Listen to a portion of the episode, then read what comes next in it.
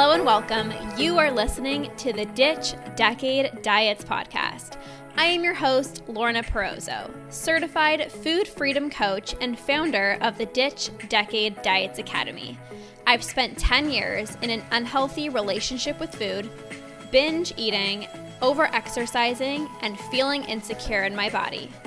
This podcast is all about helping you get to the root of your food struggles and teaching you how to rewire your brain so you can end binge eating. If you're ready to improve your relationship with food and cultivate more self-love towards yourself and your health, this is the podcast for you. So let's get to it and jump right in. Hello, you guys. Welcome back to another episode of the Ditch Decade Diets podcast. I'm actually at my desk recording this podcast, which feels so weird because I've just been doing a bunch of live streams, interacting with you guys on TikTok. I love my TikTok lives, and they're just so much more fun when I get to interact with you guys. But I decided to record a podcast today for my podcast fam, and I'm excited about this one because I'm going to share with you how my client went from binging every time she was home alone to being able to stop the urge and not give in when she was home alone. And for context, like, this client mentioned that she would always binge when she was home alone. Like, it wasn't like, oh, you know, like sometimes I do and sometimes I don't. Like, every single time she was home alone, she would binge. And this is honestly so common. Like, it is extremely common when you are home alone or your kids go to bed, and that's the time where you just eat everything that you can because, again, there's not really like that judgment from other people. Maybe the only judgment that is being placed on you is the one that you're giving yourself, like you're judging your own self, but it's just a different feeling. And this particular client, she would try to stay busy and be around people. Like, she wouldn't try to be home alone because just being home alone with all like the food in her house was really challenging for her. And so she hopped on a coaching call and she shared that a few days ago when she was home alone, she had this thought of like, oh shit, like, oh my gosh, I'm home alone. And what she decided to do was she decided to implement the tools that she's learning. So she's one of my clients inside of the Ditch Decade Diets Academy. And in the academy, of course, I teach very strategic tools, right? Like, I'm a step-by-step person. You learn all my brain-based techniques to reprogram your brain. And she was like, this is a perfect opportunity for me to use one of the tools that I'm learning. And so she decided to use the timer method and cold exposure specifically. So she felt this urge to binge, and she set a 20-minute timer on her phone. And in the meantime, she washed her face with cold water and also did a little bit of meditation. She's so cute. She was like, yeah, I washed my face, and then I just like laid on the floor and like did some meditation. She's so cute.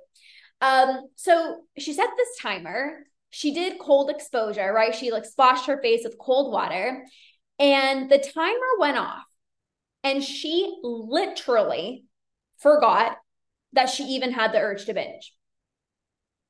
She literally forgot that she had the urge to binge. She didn't even have the desire. It wasn't like, okay, great, now I can go and binge. Like, she didn't even want to go and binge. But the key factor here is she used a tool. She said to me, I remember what you always say, Lorna, the action piece is most important. And she said to me, like, we all know the tools, right? But implementing them, although it's so challenging, is what's going to actually create a transformation. That's what's actually going to make the biggest difference. Just learning the tools and knowing the tools isn't enough. Like, I actually have to use them. And yes, that is one of the most challenging parts, but also it works. And the best part about utilizing a tool, it's like you literally see almost like, I don't want to say instant gratification because you guys know I'm not about quick fixes, but you utilize a tool and then you're like, whoa, like, I actually don't feel impulsive anymore. Like, I don't even have the desire to binge. And that is motivation for you to continue to use the tools, right? So Using the tools for when you feel the urge to binge can be the hardest part, but it's what helps you become less impulsive. It helps you not give in to those intense binge urges. And yes, it would have been so much easier for her to be like, oh yeah, maybe I'll just like use a tool tomorrow. Or like, yeah, but like I'm home alone. So like, this is a perfect opportunity for me to binge. She was like, no, I am in this program. I am committed to healing. I'm going to utilize the tool. And so because she did, she didn't have the desire to go and binge afterwards.